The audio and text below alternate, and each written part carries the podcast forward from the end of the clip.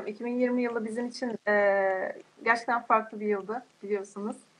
E, ama biz bu yayında e, bu zorluklarına e, değil aslında geleceğe yöneleceğiz ve bu zorluklardan neler öğrenebiliriz? Zorluklarda nasıl anlamlar bulabiliriz? E, bunlara odaklanıyor olacağız. E, biliyorsunuz insan zorluklarda anlam bulabildiği sürece yani güçlü bir şekilde bunlar ve olgunlaşarak bu zorlukları anlıyor, öğrenerek anlıyor. Ee, inşallah bu anlamda hepimiz için e, öğretici bir yayın olur. İnşallah. Ee, ilk sorumla ben hemen başlamak istiyorum. Ee, biliyorsunuz yılın her e, bu günlerinde her yıl e, tartışılan bir konu. Yılbaşı kutlamak. Bunu hep tartışıyoruz. işin içinden çıkamıyoruz. Ee, bununla ilgili Kur'an'a baktığımız zaman e, neler söyleyebiliriz? Yani yılbaşı kutlamalarına nasıl bakmalıyız? Evet ben de teşekkür ediyorum Fey Feyza'cığım. Yani e, gerekçelendirilmiş inanç hesabı benim de beğenerek takip ettiğim, e, gurur duyduğum bir hesap. Allah razı olsun güzel hizmetler yapıyorsunuz. Öncelikle bunu ifade edeyim. Hem yayın anlamında hem sosyal sorumluluk anlamında. E, tabii bu yılbaşı meselesi her sene temcit pilavı gibi önümüze geliyor. Hala bunları konuşuyor olmak da çok hoşlaştığım bir şey değil ama yapacak bir şey yok. İnsanlar soruyorlar. Yani bana inan e, onlarca mesaj geldi son birkaç günde. E, samimi söylüyorum ve herkes aynı şeyi soruyor yani. Aile arasında oturup yemek yememizde, işte diyelim çocuklarımıza ya da eşimize hediye almamızda ya da e, yani kutlama yapmamızda kendi içimizde hani dini çerçevede e, bir sorun var mı diye. Şimdi tabii e, dinin e, insan hayatı için son derece önemli ve belirleyici olduğu konusunda bir şüphe yok. Zaten biz de bütün e, emeğimizi, mesaimizi e, buna odaklamış durumdayız. Bunu anlatmaya çalışıyoruz insanlara. Ama e, din aynı zamanda insan aklına ve fıtratına uygun bir sistem. Dolayısıyla e, dini böyle içinden çıkılmaz, anlaşılmaz, yaşanılmaz bir hale getirdiğiniz zaman e, din yorulur bundan, din yıpranır. E, bugün dinin başına gelen de biraz budur açıkçası. E, maalesef din adına uydurulan şeylerle din epey bir e, yoruldu. Tabii ne yapmak gerekiyor? Yani her konuyu dini e, bir açıdan açıklamak durumunda olmadığımızı bilmemiz gerekiyor. Yani insanlar şunu düşünmeli. Şimdi Kur'an-ı Kerim'de olup olmaması bir yana yılbaşı dediğimiz şey nedir? Yani bir yılın bitip diğer bir yılın başlaması ise yani miladi takvime göre e, farklı takvimlerde tabii ki belirlenebilir. Farklı takvimlere göre farklı yılbaşları da e, oluşabilir. Demek ki bunun bu anlamda bir yılın bitip yeni bir yılın başlamasından ibaret görülmesi lazım. Yani ne demek bu? Miladi takvim esas alan bütün toplumlar, bütün milletler için aslında bu evrensel bir şey. Yani e, herhangi bir millete, herhangi bir dine, herhangi bir kültüre ait bir şey değil. Şimdi bunun anlaşılması gerekiyor önce. Peki Müslümanların önemli bir kısmının karşı çıktığı şey nedir? Yani şunu sormak lazım. Siz mesela bir yılın bitip yeni bir yılın başlamasını insanların kutlamasına mı karşı çıkıyorsunuz? Ya da e, yeni bir yıla geçiş yapılan gecede insanların eğlenmesine mi karşı çıkıyorsunuz? Yani eğlenmek suç mu, eğlenmek günah mı? Ha ama eğlenirken insanlar işte dine uygun olmayan şeyler yapıyorlar. Şimdi eğlenirken insanların bir kısmı dine uygun olmayan şeyler yapıyorsa e bu zaten normal zamanda da yasak, normal zamanda da günah. O zaman bizim bunu yapıldığı her geceyi haram ilan etmemiz lazım. Her gecenin e, yasak olduğunu söylememiz lazım. Dolayısıyla yılbaşına özel bir durum söz konusu değil. Yılbaşına tabii ki Kur'an'ın ortaya koymuş olduğu esaslara aykırı bir takım eylemlerde bulunursa şayet bu dinen uygun olmaz tabii ki bu günah olur. Ama bu yılbaşıyla alakalı bir durum değildir. Yılbaşında bunları yapan insanlarla alakalı bir durumdur ki yılbaşı dışında da zaten bunları yapan insanlar var. Öte taraftan bir diğer problem nedir? Bu e, yılbaşı ve Noel'in birbirine karıştırılması. Şimdi Noel Hz. İsa'nın doğum günü olarak kabul edilen ve Hristiyanlar tarafından kutlanan bir gün. Ama şimdi burada da çok e, karmaşa var. Çünkü e, her ne kadar farklı tarihler kabul edilse de ya da Hz. İsa'nın tam olarak ne zaman doğduğu konusunda bir bilgi sahibi olmasak da yani şunu bilmemiz gerekiyor. Yılbaşı gecesini Hristiyanlar Noel olarak kutlamıyorlar. Yani şeyde işte bu Batı kiliseleri 25 Aralık'ı esas alıyor tarih olarak, Noel olarak. Ee, Doğu kiliseleri de yaygın e, kabul edilen 6 Ocak tarihini esas alıyor. Dolayısıyla her iki tarih de zaten yılbaşı gecesine denk gelen tarihler değil.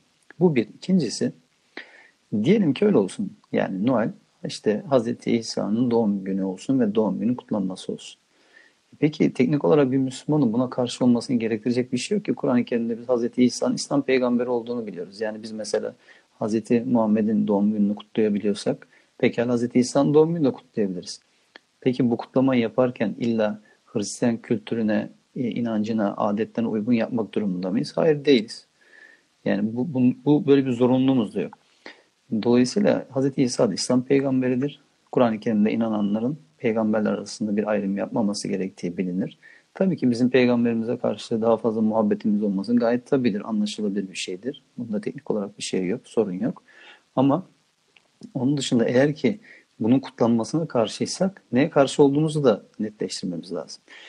Doğum günü gibi bir şeyin kutlanmasına karşıysak ya da bu doğum günü tarzı şeylerin işte batı kültüründen kaynaklı olduğunu düşünüyorsak ne bileyim evlilik törenleri, mezuniyet kutlamaları gibi birçok şey zaten batı kökenli günümüzde yapılan şekliyle dikkat alacak olursak e, kültürler arası etkileşim tarih boyunca hep olmuştur. Bu tarz şeyler olur. Yani işte çam ağacı meselesini çok soruyor insanlar. E, işte çam ağacının süslenmesi e, dini açıdan sorun mu değil mi diye. E, öte taraftan bu esasında e, Hristiyanlıktan da önce hem e, bu yılbaşı denilen bir takım kutlamaların yapılması ya da çam ağacı gibi süslemeler Hristiyanlıktan önce de var. Osmanlı'da da belli dönemde uygulanmış yapılmış çam ağacı figürleri var, resimler var, bununla ilgili çizilmiş süslemeler var vesaire. Yani insanlar bunları daha doğal, daha normal karşılamışlar. Şimdi işin bir de diğer boyutunda e, bazen mesela Müslümanların bir kısmı özellikle gençler işte biz Noel kutlamak istemiyoruz ya da biz yılbaşı kutlamak istemiyoruz diye protesto gösterileri yapıyorlar, protesto ediyorlar. Yani işte pankartlar açıyorlar, dövizler açıyorlar falan. E şimdi güzel kardeşim ya ülkemizde kimseye zorla Noel kutlatmıyorlar ki. Kimseye zorla yılbaşı da kutlatmıyorlar. Yani ben bugüne kadar kendi sokakta birini tutup da gel Noel kutluyoruz sen de bize katıl diyen kimseyi görmedim. Dolayısıyla kutlamayabilirsin istemiyorsan. Ama şu var. Şimdi biz bu ülkede farklı inançlardan insanlarla birlikte yaşıyoruz. Hatta belki de inancı olmayan insanlarla da birlikte yaşıyoruz. Bu da gayet doğaldır. Yani insanların inanma veya inanmamaları kendi özgür iradeleriyle karar verecekleri bir hadisedir. Dolayısıyla neye inanıyorsa e, başkasının inancını e, küçük görmeden e, onu özgür şekilde düşünmesine ve inanmasına engel olmadan herkes dilediği şeye inanabilir. Ha bu herkesin inandığı şey, herkesin dilediği şey eşit şekilde doğru olacak veya eşit şekilde değerli olacak anlamına gelmez. Herkes argümanlarını, delillerini ortaya koyar. İnsanlar da değerlendirirler. Benim inancım bu. Nasıl mesela işte Caner Hoca neden Müslüman diye bir kitap yazdı. Ya şimdi birisi de çıkıp mesela neden Hristiyan diye de kitap yazabilir yani. O da niye Hristiyan olduğunu anlasın. Bir diğerine çıkıp niye şu falancayım diye de kitap yazabilir. Herkes kendince e, doğru bulduğunu, doğru inandığını ortaya koyar. İnsanlar da bunu değerlendirir. Bu kadar olayı büyütmeye, abartmaya, kargaşaya dönüştürmeye gerek yok. Bu yılbaşı meselesi de böyle. Dileyen kutla. Yani kutlamanın şekli de insanlar kendileri belirleyebilirler. İlla ki yani dediğim gibi farklı kültürlerdeki gibi olmak durumunda değil. E, kimisi bu gece ibadetle geçirebilir. Ve dua ile geçirebilir. Bir muhasebeyle geçirebilir. İşte o konuyu konuşacağız birazdan. Yani geride bıraktığımız bir senenin muhasebesi yapılarak geçirebilir. Yani bazı insan için de kutlama başının secdede olmasıdır gece yarısı e, yeni bir yıla girerken. Dolayısıyla ne, neden, ne için karşı çıktığımız veya için nasıl doldurduğumuz biraz insanlara bırakmak lazım. Bu kadar sıkmamak, bunaltmamak lazım insanları. Yani her konuyu dinin konusu haline getirirsek, her şey günah, sevap, haram e, üzerinden, helal üzerinden değerlendirirsek bence e, buradan dine de, Müslümanlara da faydalı bir şey çıkmaz diye düşünüyorum açıkçası. Ee, işte konuşurken aklıma birçok şey geldi. Ee, son söylediğiniz hani kim ne isterse yapar diyoruz ya hani başkalarına zulmetmedikleri sürece.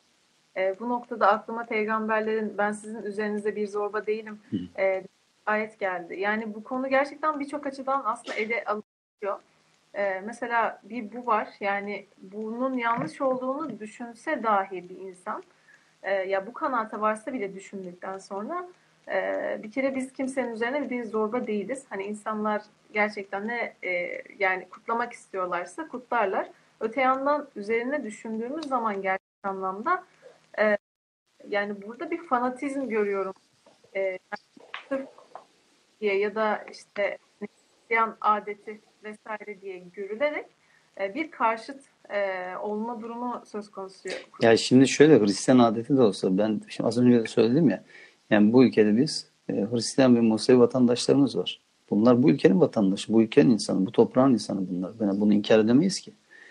Yani dolayısıyla e, biz de dünyanın her yerindeyiz. Yani dünyanın her yerinde Türkler var. Yani şimdi bugün mesela Almanya'da Türkler e, Kurban Bayramı'nı ya da Ramazan Bayramı'nı kutladıkları zaman, kutlamak istedikleri zaman yani buna imkan bulmuyorlar ama. Buluyorlar. Yani Avrupa'da birçok yerde böyle bir engel durumu söz konusu değil. Ölçülü bir şekilde kutladıktan sonra. E burada da bizim Musevi vatandaşlarımız var. Bu ülkenin bu toprağın insanları onlar. Farklı inançtan olabilirler, olsunlar. Özünde hepsi İslam inancıdır. E ve biz o insanlarla birlikte yaşıyoruz. Onlar da bizim insanımız ve dolayısıyla onların inancına da onların e, Noel ise Noel'ine ya da yılbaşı ile ilgili özel bir durumlara söz konusu ise ona saygı göstermek durumundayız. Yani bu bir Müslümana yakışacak olan budur zaten. Aynen öyle. Biz oraya gittiğimizde e, inancımızı özgürce yaşayabilmek istiyorsak burada da o şekilde yaklaşmak gerekiyor. E, yani gerçekten birçok açıdan ele aldığımız zaman e, maalesef toplumumuzda çok büyük yanlışlıklar e, olabiliyor bu konuda. Yani inşallah azalır diyelim. İnşallah bilinçleniriz. E, hocam isterseniz yavaş yavaş şeye geçelim. E, en merak öğrenmek istediğim, üzerine bu gece de düşünmek istediğim konu e, hayatımızdaki zorluklar. Özelinde konuşmadan bahsedebiliriz en çok. E, bu zorluklara nasıl bakmalıyız? E, neler öğrenmeliyiz? Bunlardan e, bunların üzerine düşünüp e, geleceğe bakmalıyız? Sizce düşüncelerinizi paylaşır mısınız? Şimdi e, bir kere önce şunu anlamamız gerekiyor. Hayatın bizatihi kendisi e, zorluklarla, kolaylıklarla, acılarla, kederlerle, sevinçlerle, mutluluklarla, bütün bunlarla birlikte hayat. Yani e, ben dünyaya gelmek istiyorum ama acı çekmek istemiyorum. Ben yaşamak istiyorum ama hiç üzülmek istemiyorum. Ben e, var olmak istiyorum ama hiçbir şeyden de mahrum kalmak istemiyorum, yoksun olmak istemiyorum. Tarzında e, seçeneklerimiz yok. Böyle bir lüksümüz yok. Üstelik dünyada öyle acılar var ki yani e, bizim acı diye bir şeyleri ta- tanımlamamız ya da tarif etmemiz hani e, biraz haksızlık olur. Biraz haksızlık olur. Gerçekten insan istedikten sonra haline şükredeceği çok fazla şey var. E, bunu iyi anlamak lazım. Tabii e, insan çoğu zaman bir şeyleri kaybetmeden değerini bilmiyor. Mesela e, ömrünü kaybetmeden yani hayatını kaybetmeden e, hayatın değerini anlayamayabiliyor. Kaybettikten sonra da zaten anlayacağı bir vakti kalmıyor. Sağlığını kaybetmeden sağlığın kıymetini, değerini, gençliği kaybetmeden gençliğin kıymetini, değerini, sahip olduğu imkanları yitirmeden, kaybetmeden onların değerini bilemeyebiliyor. İnsanda hep böyle bir özellikle maddi anlamda hep daha fazlasını isteme gibi bir eğilim var. Ama nedense mevcut olanla yetinme gibi bir eğilim yok. Ya da e, kendimizi hep böyle e, maddi olarak bizden daha iyi durumda olan insanlarla kıyaslamak ve karşılaştırmak gibi bir eğilimimiz var. E, ya da işte diyelim ki kadınların kendilerinden daha güzel kadınlarla, erkeklerin kendilerinden daha yakışıklı erkeklerle, daha atletik, sportif insanlarla vesaire. Herkesin kendini birileriyle karşılaşması gibi bir durum var ama karşılaştırdığı insanlar e, fiziksel açıdan veya e, maddi açıdan daha iyi durumda olduğunu düşündüğü insanlar. Ama bizim sahip olduğumuz e, sağlığa sahip olmayan milyonlarca insan var. Bizim sahip olduğumuz imkanlara sahip olmayan milyarlarca insan var. Yani yeryüzünde 7 milyarı geçmiş insan nüfusu ve bunun 2 milyara yakını gerçekten e, insani şartların çok çok altında bir hayat sürüyor.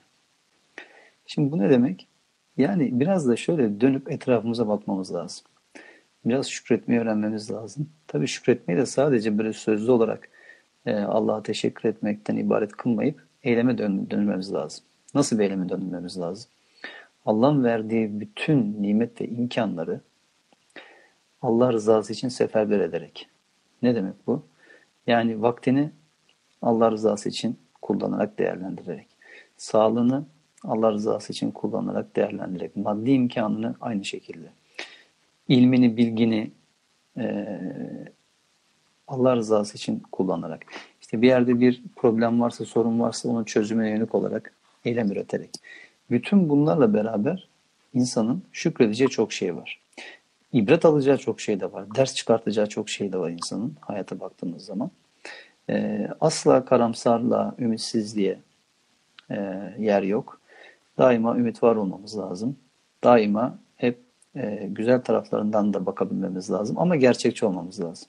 Hayalperest değil. Yani gerçeklerle yüzleşerek, problemleri görerek, sorunları görerek ama bunların çözülebilecek şeyler olduğunu anlayarak, kavrayarak bunlarla mücadele etmek için bir direnç göstermemiz lazım. Yani e, Kur'an-ı Kerim'deki takva kavramı, Beyza'cığım biliyorsun bu çok önemli kavramlardan bir tanesi. Yani onu duyarlılık, işte sorumluluk bilinci, e, farkındalık e, şeklinde ifade edebiliriz. Korunması gereken şeyleri korumak, e, Allah'ın sınırlarını korumak, titiz olmak bu konuda bu şekilde ifade edebiliriz. Yani e, aslında Kur'an baştan aşağı inşa etmek istediği insan modeli tipi muttaki insan. Yani sadece kendini düşünmeyen, bencil olmayan, egoist olmayan, benden başka da insanlar var ya da benden başka da bir dünya var, hayat var diyen e, ve ona göre elin taşın altına koyan, sorumluluk üstlenen, iyiliği yaymaya çalışan, gerektiğinde kendini ortaya koyabilen, çekinmeyen, cesur olan, e, yiğitlik gösterebilen insan istiyor aslında Allah bizden. O yüzden Kur'an-ı Kerim'deki birçok ayette. İşte bizi muttaki kılmak için var. Hatta ancak muttaki olursak Kur'an'daki ayetlerin bizim için bir faydası olacağını söyleyen bir dizi ayetler de var. Ee, şey e, biz e, üretmekten zorluklardan bahsederken ben şunu çok istiyorum. Bununla ilgili bazı notlar aldım da. E, bir, e, dediğim dizide şöyle bir şey. Bu çok hoşuma gitti. Yani tekrar dönüp izledim. E, bir karakter çok büyük bir zorluk yaşıyor. E, ve diğer hani daha bilgi bir karakter var ve o da şunu söylüyor. Yaşadığın zorluktaki anlamı bulmalısın diyor. Yani oradan çıkartman gereken dersi almalısın ki bunu aşabildiğini. E, çünkü o zorluk içerisinde kıvranıyor o ilk bahsettiğim karakter. E, bu söylediği şey çok hoşuma gitti açıkçası. E, ve ben de e, yani koronavirüsün haricinde de hani biraz mesela kendi e, yaşamımda biraz zorlu e, zamanlar yaşadım. Ve bu zorlu zamanlar sonunda mesela en çok e, öğrendiğim şey şu oldu. Bir zorlukla karşılaş şu duayı etmeye çalışıyorum.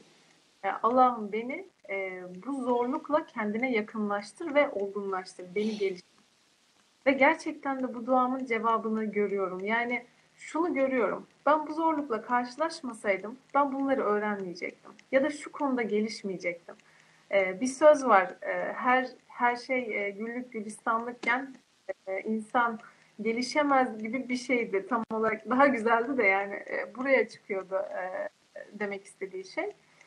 E, yani gerçekten de bu zorluklar biz üzülebiliriz. Hani insanız, e, belki performansımız düşebilir, belki takvamız etkilenebilir.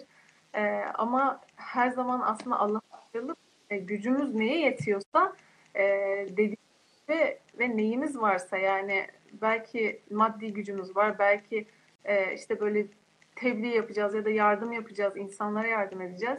Gücümüz her neye yetiyorsa e, az demeden elimizden geleni yapmamız gerekiyor. E, inşallah e, bu dersleri alabileceğimiz bir e, gece olur. Bu arada yılbaşını konuşmuştuk. E, şeyi de söylemek istiyorum. Aslında mesela bu tip e, geceler e, ben, ben çok seviyorum çünkü hani buna bir anlam katmayı seviyorum kendimce. Mesela yeni bir yıla giriyoruz. Aslında Müslümanlar olarak bu geceyi çok güzel değerlendirebiliriz. Ee, bazı arkadaşlarım mesela bana sesler attılar. Hani düşüncelerini paylaşmışlar böyle. Hani bir yıl geride bıraktık. Şimdi yeni bir yıla bununla alakalı.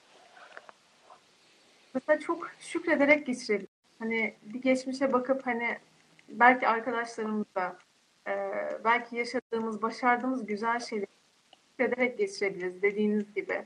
E, Allah'ı anarak, belki Allah'la konuşarak geçirebiliriz. Yani bu geceyi aslında çok güzel e, bir fırsata dönüştürebiliriz yani e, diye düşünüyorum. E, çok da yararlı olacaktır diye düşünüyorum.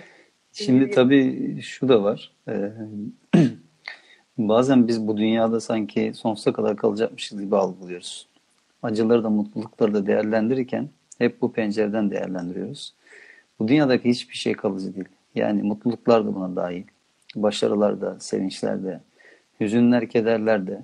Bir şey başlamışsa o şey her ne olursa olsun bitecek. Acı mı? Bitecek. Hatta yeni yeni acılar gelecek. Mutluluk mu? Geçecek. Yerine yeni mutluluklar gelecek. E, hayat böyle. İnsanın bence e, aslında kendini geliştirmesi için, olgunlaşması için, e, kendini gerçekleştirmesi için bunların olması gerekiyor. Yani şöyle düşün, mesela e, hayatı boyunca hiç zorluk, sıkıntı, problem yaşamamış. Bütün işleri böyle dört dörtlük gitmiş, işte kolay olmuş her şey. E, bir insan düşünelim. Hiçbir zorluk görmemiş. Dolayısıyla zorlukla nasıl mücadele edebilir onu da bilmiyor. Sonra hayatın bir evresinde hiç beklemediği bir anda, hiç beklemediği bir şeyle karşılaşıyor. Ve sonradan ondan bu zorluğun karşısında buna mücadele etmesini bekliyorsun. Dağılır, paramparça olur, kırılır. Yani bir vazo gibi paramparça olur. Aslında bizim yaşarken yaşadığımız e, irili ufaklı, e, küçüğünden büyüğüne kadar bir takım sıkıntılar, kederler aslında bizi hazırlamak için ne? Olası daha büyük sorun, sorunlara, sıkıntılara hazırlanmak için. Yani Allah belki de e, Rab e, isminin bir tecellisi olarak bu şekilde terbiye etmek istiyor. Yani iman diyoruz ya bir iddia. İman ettim diyorsak sınanacaksın. Bu olacak. Yani bazen sevdiklerinle sınanacaksın. Bazen en yakınlarınla sınanacaksın. Bazen dostların, arkadaşlarınla sınanacaksın. Bazen işinle, gücünle, imkanlarınla sınanacaksın. Ama hayatın bizatihi kendisi bütün boyutlarıyla bir sınav zaten. O yüzden bence bu gerçekle e, barışarak, bu gerçeği kabul ederek ben e, bu sınavda kendimi nasıl gerçekleştirebilirim? Bu zorluklarla mücadele ederken nasıl bir çaba ortaya koyabilirim? E, bu zorluklar, bu, bu zorlukları, sıkıntıları vesile bilerek Allah'a nasıl daha fazla yaklaşabilirim? Yani şöyle bir hayat düşünelim. Şimdi hiçbir zorluğun, sıkıntın yok. Her şey yolunda gidiyor. Çok mutlusun. Çok iyi bir ailen var. İşte işin harika hiç sıkıntı zorluk görmüyorsun falan çok güzel maaşın var falan istediğin her şeyi alıyorsun sen de iki sefer tatil yapıyorsun falan böyle bir hayat şimdi dışarıdan baktığımız zaman birçok insanın ya ne kadar güzel bir hayat herkesin yaşamak isteyeceği bir hayat diyeceği bir hayat aslında baktığın zaman ama bir yandan da bu güzellikler bu refah bu mutluluk sana Allah unutturmuş sen Allah unuttuğun için Allah da seni hatırlanmaya değer bir şey kılmamış. E şimdi e, bir gün ölüp gideceğiz ve yaşadığımız bütün o güzellikleri, mutlulukları gerimizde bırakacağız, arkamızda bırakacağız. Yani buradan ahirete transfer etmek gibi imkan yok. Sürdürebilmek gibi, devam ettirebilmek gibi bir imkan yok. Peki böyle bir hayat mı? Yoksa bazen sevinci, bazen kederi, bazen mutluluğu, hüznü hepsinin birden olduğu ama sevincin de, kederin de kişiyi Allah'a yaklaştırdı. Bak buraya dikkat edin sevincin de kişiyi Allah'a yaklaştırdı. Çünkü insanda şöyle bir elim vardır. İnsan e, sevindiği zaman, mutlu olduğu zaman, rahatta olduğu zaman, refahta olduğu zaman çoğu zaman Allah'ı unutma eğilimindedir.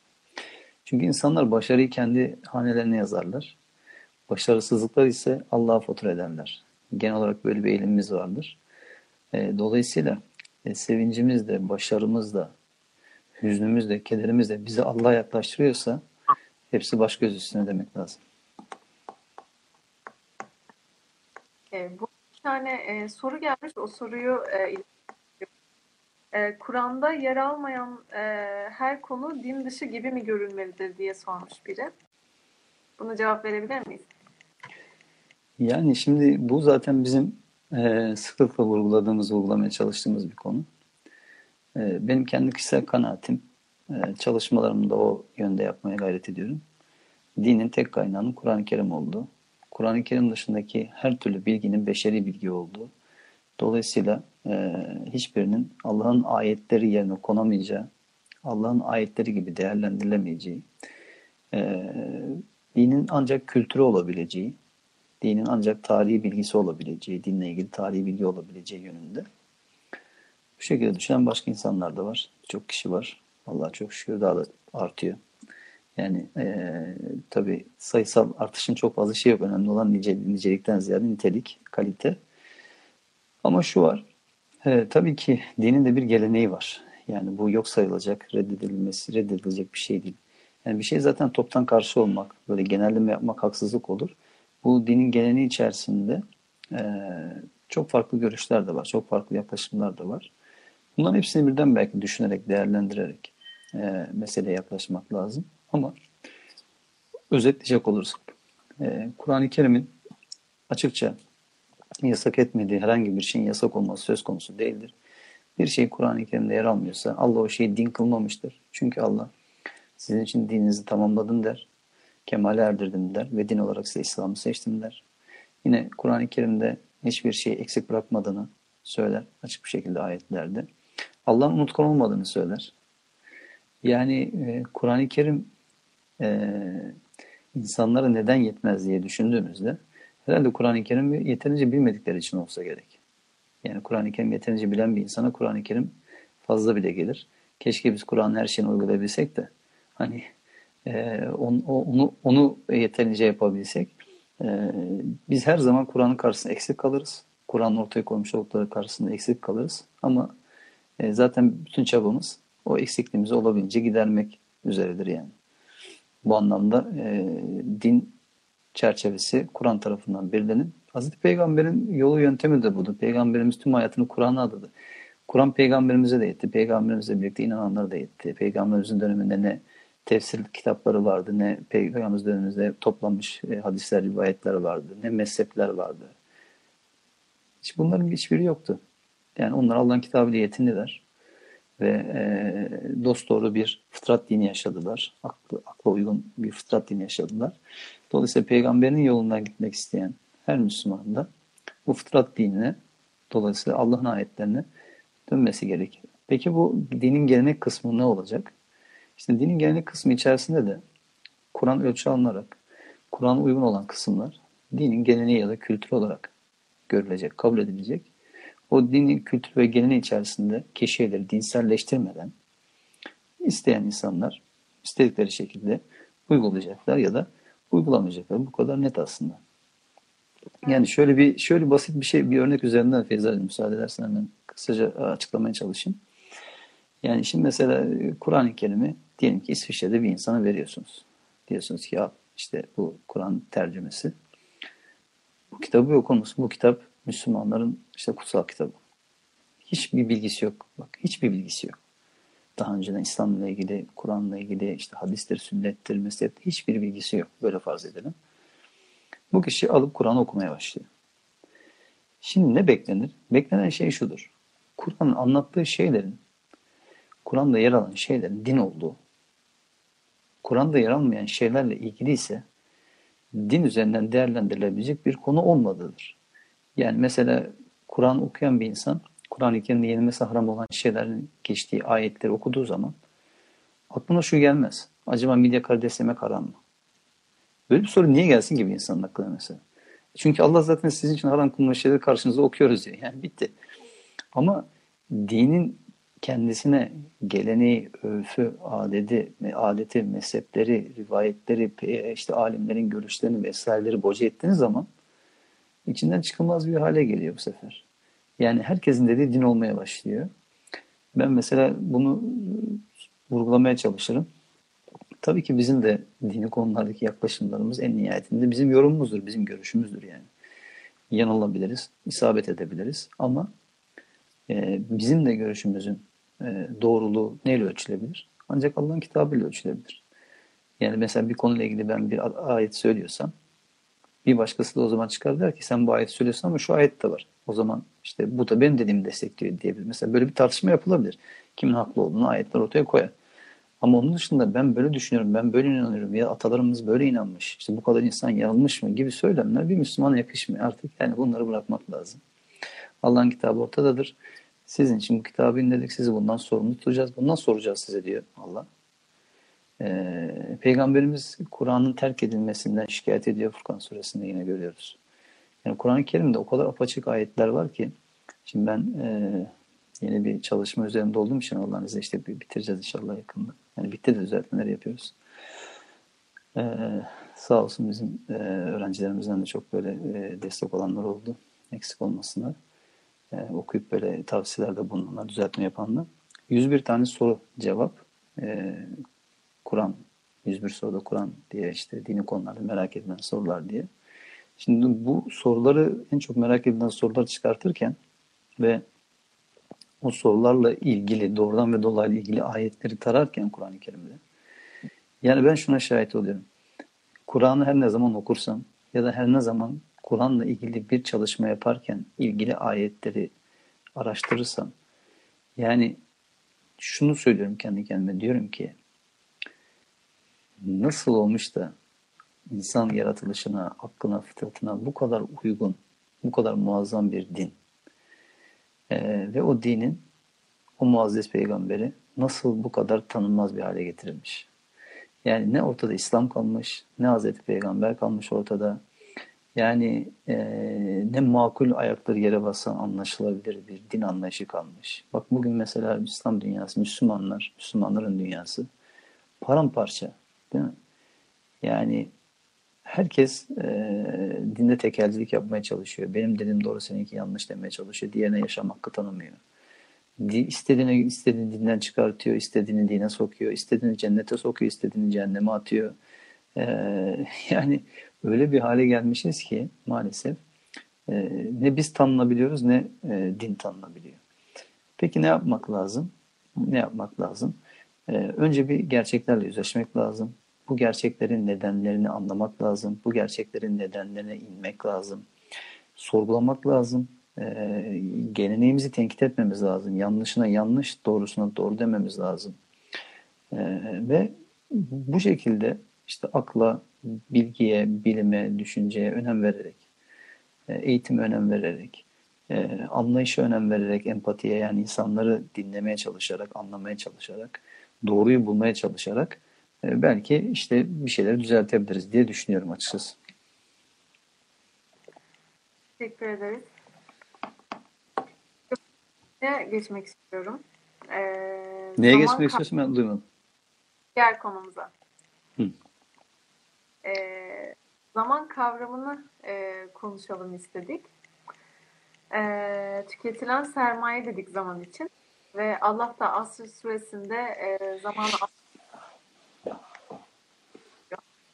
e, sabreden eden kulları, hakkı ve sabrı takip kulları hariç e, diyor. E, zaman Neyse Allah'tan Asr suresi dediğini duydum. Okuduğun ayetler hiçbirini duymadım. Allah'tan ayetleri biliyoruz yani. Ses gidip geliyor sürekli ama izleyicilerimiz de biliyordur zaten. Sıkıntı yok o yüzden. Asr suresini konuşacağız yani. Evet zaman kavramı. Şimdi zaman e, belki de sahip olduğumuz en değerli sermaye ve sürekli olarak e, eksiliyor. Yani şey gibi bu evrendeki entropi gibi yani. Düzenden düzensizliğe gidiş var sürekli olarak. Bu tekrar geri dönüp bir düzen oluşturmuyor. E, bu da zamanla sürekli olarak yitirdiğimiz, kaybettiğimiz bir şey. E, yalnız burada ilginç olan bir şey var. Sermayemizin ne kadar olduğunu bilmiyoruz. Yani şimdi bir işe girdiğimiz zaman ortaya bir sermaye konur. İşte 100 lira sermayem var. O 100 liralık sermayeyi e, belli harcamalar yaptığın zaman ne zaman ortalama kaç sene içerisinde işte tüketebileceğim vesaire falan Diyelim ki hesap edildi üstüne bir şey gelmese de. Ama biz sermayemizin ne kadar olduğunu bilmiyoruz. Ee, her gün aslında her doğan gün insanın ömür bankasına yatırılmış bir sermaye gibi. Bir gün. Ama o günü tamamlayabileceğimizi de bilmiyoruz. Ee, dolayısıyla insan hayatı anlık. Yani şu anda buradasın.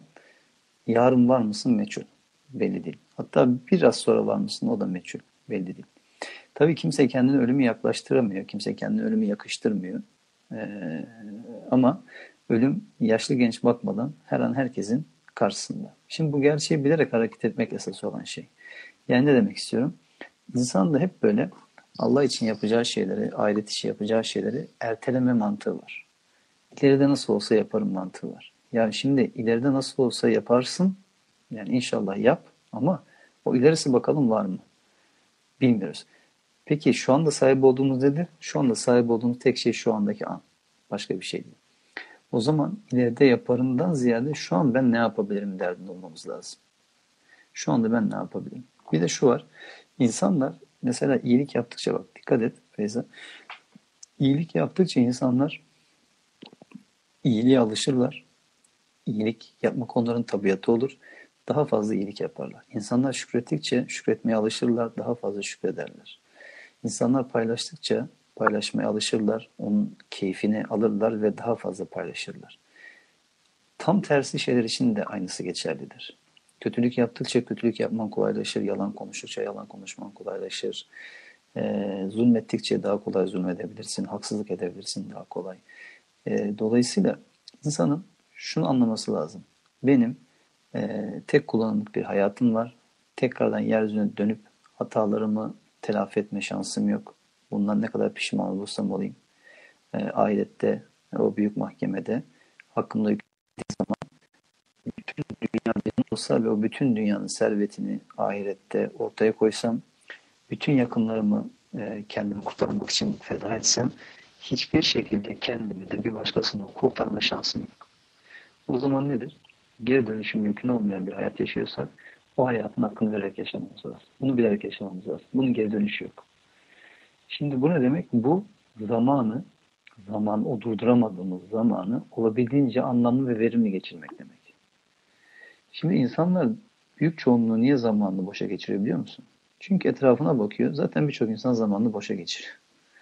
Yani mesela bir şey e, güneşin altında buz, buz satan bir adamın hikayesi anlatılır. Bilirsin. E, bir adam güneşin ölen, ölen güneşin altında buz satıyormuş ve sermayesi eriyen bu adama yardım edin diyormuş yani. Eriyen bir adam. İnsan ömrü de böyle. Güneşin altında eriyen buz gibi. Sürekli eriyor. Sürekli eriyor ve insan bu dünyada insanla katma değer katma anlamında yani değer katma anlamında, iyilikler anlamında her ne yaptıysa yanında kar kalacak sadece onlar. İnanıp salih ameller bak iman etmek ve salih ameller yani sadece kendimize değil ikinci üçüncü şahıslara da yönelik güzel eylemler duyarlılık ve sorumluluk bilinci içerisinde hareket etmek. Yani insan vaktini doldurmak istedikten sonra dolduracağı çok şey var. Saatlerce işte bu Instagram'dır, Twitter'da, şurada burada gezerse. Ben bazen gerçekten inanamıyorum. Yani daha fazla kullanmam gerektiğini biliyorum. Sosyal medyayı biraz e, kötü kullanıyorum. Yani kötü mü denir bilmiyorum ama e, verimli kullanmıyorum. Farkındayım. Ama bu kadar çok kullanan insanlara da hayret ediyorum. Bu vakti nereden buluyorlar? Yani bazen görüyorum sürekli böyle yeni bir şeyler düşmüş oluyor falan. Ben bazen günlerce giremediğim oluyor. Bir şey program paylaşımları yapıyoruz falan. Yani insan e, isterse vaktini gerçekten daha anlamlı, daha dolu, daha değerli şeyler için kullanabilir, harcayabilir. İsterse de ona oy olacak çok şey var. Saatlerce otur dizileri izle. Ki yani hiç bunda teknik olarak bir şey yok. Arada insan kafasında atmak dizi de izle. Ben de izliyorum yani. Ee, oturup bir film izleyebilirsin. Bu da gayet doğal bir şey yok yani. Hani bunlar da teknik olarak ama bunlar senin çok vaktini mesaini alıyorsa yani bak günde 6-7 saat ortalama televizyon izleme oranı var Türkiye'de. Yani gün zaten 24 saat. 8'i zaten aşağı yukarı uykuda geçiyor. E 8'i de mesaide geçiyor. Kalıyor zaten 8 saat. 6'sında da televizyon izledin mi? E zaten ne kaldı sana? Yedin içtin. Yani trafikte kaldın. Geldin gittin. Bitti zaten yani. Gündenin şey bitti. Yani bu açıdan da düşündüğün zaman aslında bir gün yaşıyoruz ya 24 saat yaşıyoruz diyoruz ya. Ya o 24 saat yaşamıyoruz zaten biz. O 24 saatin belki birkaç saatini yaşıyor. O birkaç saat içerisinde de işte belli şeyler var yapmamız gereken. Allah'ı anmak, ibadet etmek, işte Kur'an'la meşgul olmak, iyilikleri arttırmak, bir yerde bir sıkıntı sorun varsa onu gidermeye yönelik olarak eylem gerçekleştirmek. Yani insan istekten sonra vaktini anlam ve değerli bir şeylerle doldurabilir, geçirebilir ve inan insanın yanına kar kalacak şeyler bunlar dedik ya. Sadece ahiret için değil bak bu dünya içinde. İnsanı gerçek anlamda mutlu edecek şey bu. Bu dünyada iyilik yapmak ya başka hiçbir insanı mutlu edemez. Cömert olmak mesela insanı mutlu eder. İyilik yapmak insanı mutlu eder. Paylaşmak insanı mutlu eder. Modern psikoloji üzerine yapılan araştırmalar hepsi bunu gösteriyor. Affetmek insanı mutlu ediyor. Ya bazen mesela bazı insanlara karşı çok öfkeleniyoruz. Ve affedemiyoruz mesela onları. Sonra düşünüyoruz diyoruz ki ya kendimize yapıyoruz aslında. Kendimize yapıyoruz bir faydası yok ki bize. İç, içimizi yiyip bitiriyoruz yani. Bana bunu nasıl yaptı? Bana bunu nasıl dedi? Bunu nasıl etti? Ya insan işte insanı çok abartmamak lazım. İnsan yani en nihayetinde yapıyor. Yani e, ben mesela eskiden daha çok gücenirdim, daha çok kırılırdım, alınırdım falan böyle. Ya sevdiğim insanlardan bir şey olduğu zaman. Sonra baktım ki ya insan yani sen de hata yapıyorsun. Hepimiz yapıyoruz. Bazen biz de insanları kırıyoruz, döküyoruz. istemeden belki bazen de isteyerek anlık bir öfkeyle hatalar yapabiliriz. insanız yani. Bunu da kabul etmek lazım. Hani kendimizi de zulmetmememiz lazım. Yani kendimize sürekli ya ben ne kötü bir insanım. İşte ben ne kadar günahkarım. Ben ne kadar suçluyum. Bu da doğru değil. Ama gereksiz böyle enaniyete kapılmak da doğru değil. Yani işte ben çok iyiyim, ben mükemmel falan. Değilsin yani. Ne mükemmelsin ki? Hiç kimse mükemmel olamaz. Mükemmel sadece Allah olabilir. Kusursuz sadece Allah olabilir. Hepimiz noksanız. Şimdi bu, bu gerçeği bilerek hareket etmek esas olan şey. Bir de dedim ya hani insanı çok abartmamak. E çünkü insan Rabbine nankör ya. Ya Kur'an'da bunca ayet var. Kullarından şükredenler ne kadar az diyor. Ya bunu Allah söylüyor ya. Hani şunu duyan bir insanın var ya yani şükür yarışına girmesi lazım. Ya ben Rabbimin dediği bu sınıfta olmayayım diye elin ayağının birbirine dolanması lazım. Çünkü Allah diyor ki çok az diyor. İşte o, o yani şükredenler çok az diyor. O şükreden kullar kim ya ben onlardan olayım. Ama böyle oturup oturduğum yerde böyle Allah'ım şükür şükür şükür şükür değil yani. Eyleme dönüştürecek şekilde, çabaya dönüştürecek şekilde, iyilikler artıracak şekilde bir şükür Allah'ın beklediği. Ee, ve kul, e, Allah'ın yarattığı kulların bir çoğunluğunda Allah'a yeterince şükretmediğini Kur'an söylüyor, ayetler söylüyor bize. Sen bir şey söyleyeceksin Erdoğan. Zaten şükür kelimesinin e, hani Türkçe karşılığı hani karşılık vermek anlamına geliyor. E, e, bunu bu şekilde hani karşılık vermek olarak düşününce insanın zihninde daha bir oturuyor. Hani Allah diyor size verilen nimetlerden sorulacaksınız diye. E, bu iki e, kavramı birleştirdiğim zaman aslında şu, şu yani şu oluşuyor otomatik olarak benim hayatımda neler var nimetler Allah bana neler vermiş ya da e, ne gibi güçlü yönler vermiş e, bunları benim kullanmam gerekiyor Allah yolunda iyilik uğruna bunları benim kullanıyor olmam gerekiyor bilincine varıyor insan. Gerçekten. Ya şimdi Feyza'cığım ee, yani Allah var gam yok diyorlar ya hakikaten öyle. Şimdi şu anlamda yani sen gamlansan kederlensen de mesela Hazreti Yakup Yusuf'tan dolayı gamlanıyor, kederleniyor. Ee, çok üzülüyor. E, çok seviyor çünkü insan en nihayetinde. Yani şimdi biz bakıyor ya koca peygamber ya nasıl Allah tevekkül etmez, nasıl üzülür bu kadar falan diye düşünebiliriz belki ama dil en nihayetinde insan. Gamlanmak, kederlenmek bu gayet tabii insani bir şey. Ama Allah var ya işte Allah varsa mesele yok. Yani insanın bunu anlaması gerekiyor. Ee, sen en sıkıntılı, en problemli, sorunlu, durumlu bile Allah'a arz et. Gerisini düşünme. Ama bu tek başına kuru kuru böyle sözlü olacak bir şey değil. Yani sabır dediğimiz şey mesela bak yanlış anladığımız kavramlardan bir tanesi sabır. Bir kenarda durup böyle olan durumu kabullenmek. Hayır değil. Sabır direnç göstermektir. Sabır e, azim göstermektir. Katlanabilmektir. O zorluğa göğüs gerebilmektir. Şükür de aynı şekilde. Ve mesela Allah kuluna yeter diyor ayetler ya. Bazı insanlar mesela bunu yanlış anlıyorlar. Diyorlar ki Allah niye acaba Kur'an'da işte ben kuluma yeterim diyor yani hani bu biraz bencilce değil mi ya da biraz egoistçe değil mi diye bazen sorabiliyor insanlar. Kitapta yeni yazdığım için şimdi biraz oradan e, bir şey vereyim size. Küçük böyle e, diyorlar. E şimdi şunu düşünmek lazım. Ya Allah bizi yalnızlığa etmiyor ki. Mesela Allah bize sadece beni sevin başka kimseyi sevmeyin demiyor ki. Ama Kur'an'ı doğru anladığın zaman şunu görüyorsun. Bir şeyi ya da birisini seveceksen bile Allah'ın rızasını gözeterek sevmen esas olan şey. Nedir mesela? Ya mesela o insan için Allah hayatın neresinde? Yani şimdi mesela dikkat et Kur'an-ı Kerim'de ne diyor? Hucurat suresinde Allah katında en değerli olanınız takvaca en ileri olanınızdır.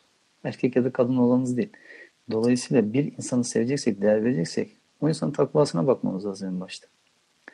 Allah bize kimseyi sevmeyin demiyor. Allah bize kimseye inanmayın demiyor. Allah bize kimseye güvenmeyin de demiyor. Ama Allah bize şunu söylüyor. Güvenecek kimse bulamıyor musun? Dön bak Rabbin burada. İnanacak kimse bulamıyor musun? Dön bak Rabbin burada. Sana kimse şahit olmuyor mu? Şahit olarak Rabbin yeter diyor. Kimse sana destek olmuyor mu? Vekil olarak Rabbin yeter diyor. Yani Kur'an-ı Kerim'deki bu ayetler kuluna aslında şunu hatırlatıyor. Senin kimse ihtiyacın yok. İşte herkesten yüz çevir. Gel böyle kendini bir işte kuytu kenara çek. Sadece Rabbine yönel. İşte başka bir şey uğraşma demiyor sana. Diyor ki sen yalnız değilsin ya. Ya senin arkanda Allah var ya. Hani yani biraz böyle şey sokak tabiri olacak ama senin arkanda Allah var ya. Allah sana bunu söylüyor.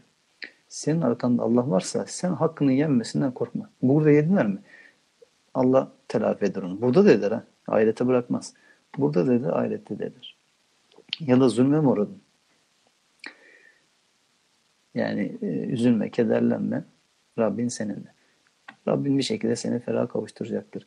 Ya şimdi Kur'an-ı Kerim'de peygamberlerin başlarına gelenlere baktığımız zaman ya Hazreti Şuayb'a diyorlar ki ya Şuayb yani seni e, recm edeceğiz, taşlayacağız ya da işte kovacağız. İki türlü anlayabilirsin. Senin kafanı taşla ezeceğiz diyorlar adama ya. Niye? Ne söylüyor onlara? Allah'ın ayetlerini hatırlatıyor. Hazreti Salih ne diyor mesela?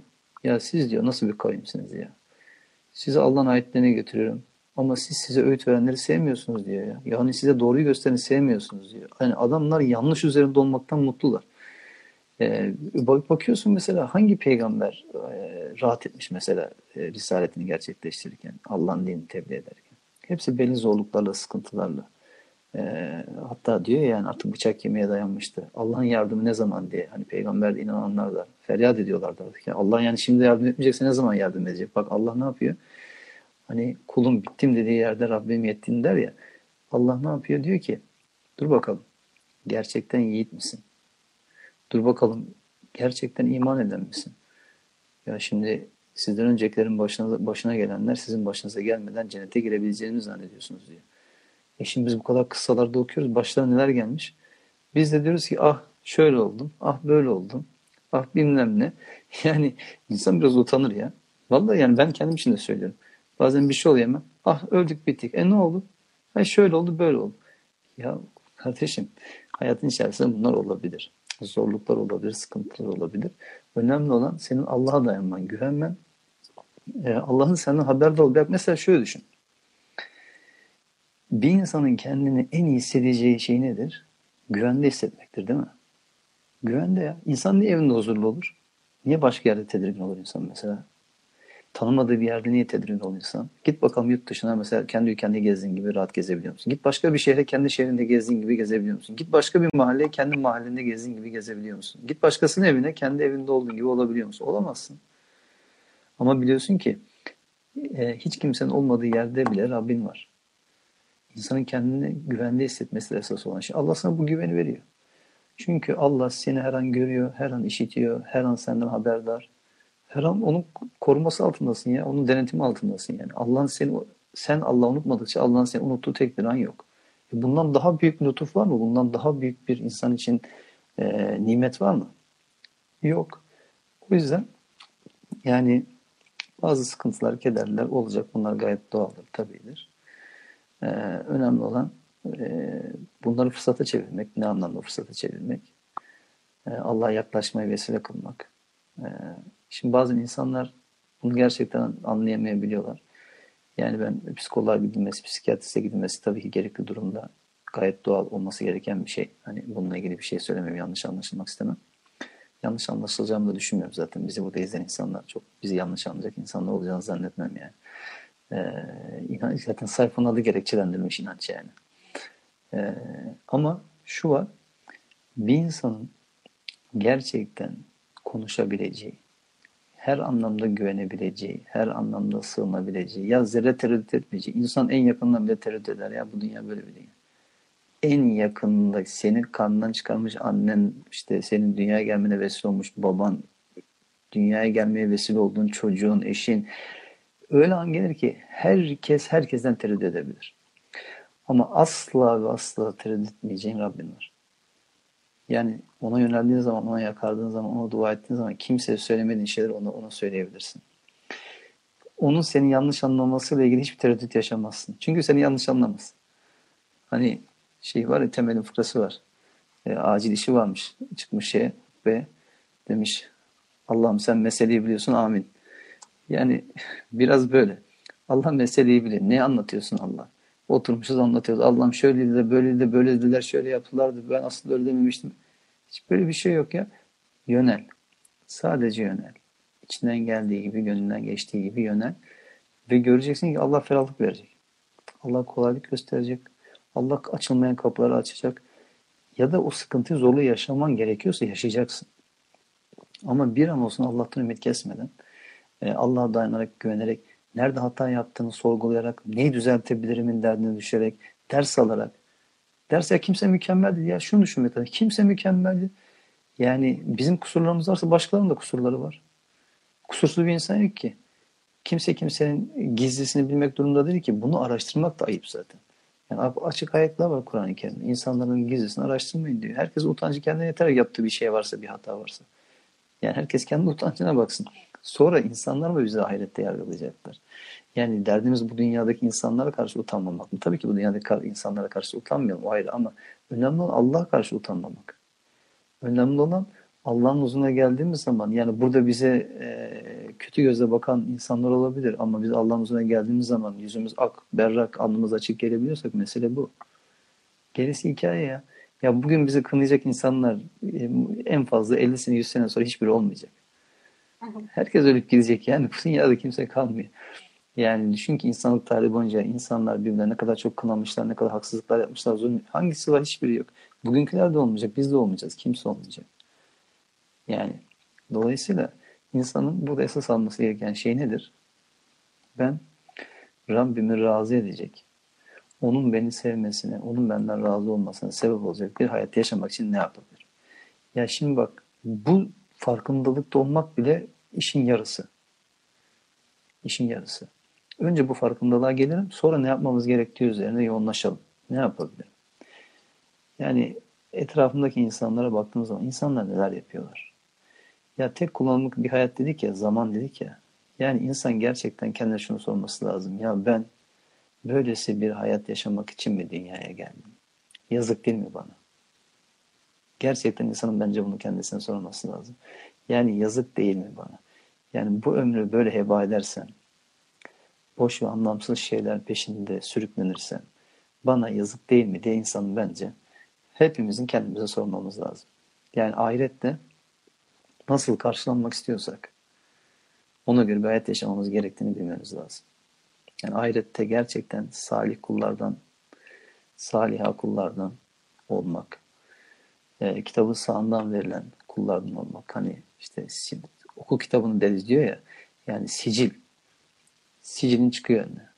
Bakıyorsun ki mesela sicilin çıkmış, beş yıldızlı böyle peki hepsi. Hakkını vermişsin kulluğun. Şimdi bu mu? Yoksa kitabın sol elinden verilmiş. Bir karne vermişler sana. Allah karneye bak. Kırıklarla dolu. Yani insan nasıl bir mahcubiyet duyar yani. Düşünüyorum da ben hani Allah'ın huzurunda nasıl bir mahcubiyettir o. Yani insanın bunu düşünmesi lazım. Evet. Çok güzel devam ediyor. Yani bölmek hiç istemiyorum. Olmak üzere. Dilerseniz e, toparlayalım. Dilerseniz Olur. de... Yok toparlayalım yeter. Ya akşam vakti yormayayım. İnsanlar ailelerle vakit geçirsinler. Ee, yani şunu son olarak söyleyeyim o zaman. Bu yılın muhasebesiyle ilgili demiştik. İnsanın bence her sene sonunda e, yeni yıla girerken o yılın bir Z raporunu çıkarması lazım. Hani yazı arkasılardan Z raporu çıkar ya. Bunu her ayın sonunda yapması lazım. Bunu her haftanın sonunda yapması lazım. Bunu dolayısıyla her günün sonunda yapması lazım. Her akşam insan o günkü raporunu çıkarsın. Yani bazı şeyleri o gün eksik yapmış olabiliriz, noksan yapmış olabiliriz. Daha iyi ne yapabilirim diye insanın hesap etmesi lazım. Ee, iyilik, iyilik küfesini doldurması lazım insanın. İmanını arttırmak için, pekiştirmek için. İman artan bir şey ve zayıflayan bir şey. Yani sen kendin dünyaya kaptır bak bakalım imandan yana bir şey kalıyor mu sende? Ama sen gerçekten salih amellerini arttır. Allah'ın rızasını gözet. iyiliklerde yarış. Bak bakalım e, iman depon nasıl doluyor. Taşıyacak hale gelirsin yani. Ama insanın işte şuna karar vermesi lazım. Ben nasıl bir hayat yaşamak istiyorum? Ben Rabbimin huzuruna nasıl gelmek istiyorum? Rabbim tarafından nasıl karşılanmak istiyorum? E, ve hakkında nasıl bir hüküm verilmesini istiyorum? Bunun hesabını yapması lazım. O zaman Elimizi taşın altına koyacağız. Sorumluluk alacağız. Duyarlılık bilinci içerisinde hareket edeceğiz.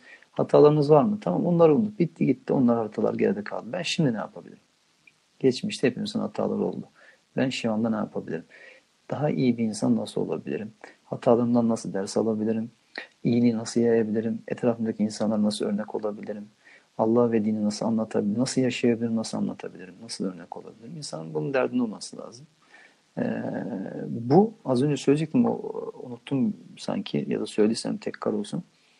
Ee, bunu sadece ahiret için mi bak? Bunu çok bence yanlış e, algılıyoruz. Bu en başta dünyamız için.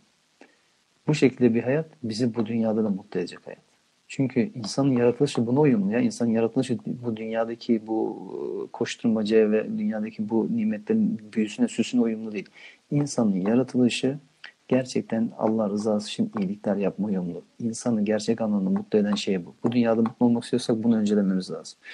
Bu dünyada da bunu öncelediğimiz zaman ahirette onun aslında bir anlamda e, bu dünyadaki fedakarlığın ödülü e, olacak. Dolayısıyla bu dünyada çile çekmek için değil, tam tersine bu dünyada mutlu olmak için, e, iyiliklerle mutlu olmak için çabalamamız gerekir. Ama çok söylediklerine gerçekten sevdik. E, kapanmadan herkese yıllar dileyelim. için e, kalplere dokunan e, yararlı bir e, sohbet olmuştur. E, herkese iyi İnşallah.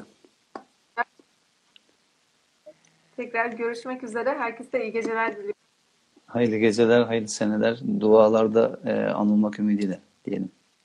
Dua edelim inşallah. birbirimize. Cimrilik yapmayalım yani. Dua cimriliği yapmayalım. Herkese sinirle dua inşallah. geceler.